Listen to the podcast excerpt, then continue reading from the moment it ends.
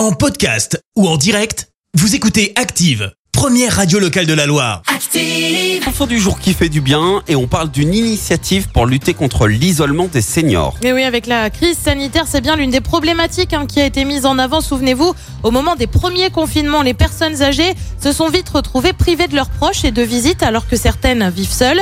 Eh bien, une étudiante de 19 ans, Lilouane, bénévole à la Croix-Rouge en région parisienne, elle rencontre Jacqueline, 94 ans, justement en pleine crise sanitaire. Très vite, elle crée un lien, se raconte leur vie via des lettres. L'étudiante décide alors de lancer une association, le nom je te le donne en mille.